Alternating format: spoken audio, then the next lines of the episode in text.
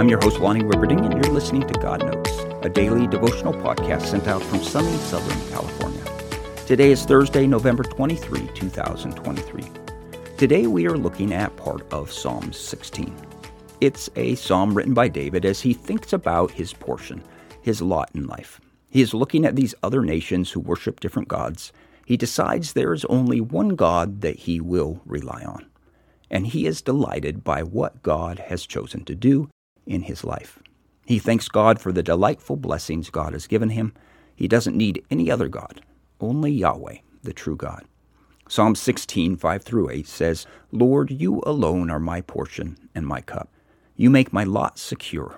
The boundary lines have fallen to me in pleasant places. Surely I have a delightful inheritance. I will praise the Lord who counsels me. Even at night, my heart instructs me. I keep my eyes always on the Lord. With him at my right hand, I will not be shaken. What are you relying on for a good life? Most people here in the United States don't worship multiple gods, but we do rely on a lot of things to make our lives good. Money, power, success, addictions take the place of these ancient gods. Our Creator God invites us to rely on Him for that security in our lives.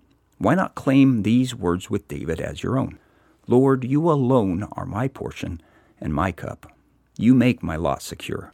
The boundary lines have fallen to me in pleasant places. Surely I have a delightful inheritance.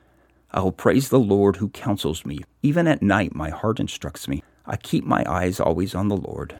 With him at my right hand, I will not be shaken. May God bless your day. We'll talk again tomorrow.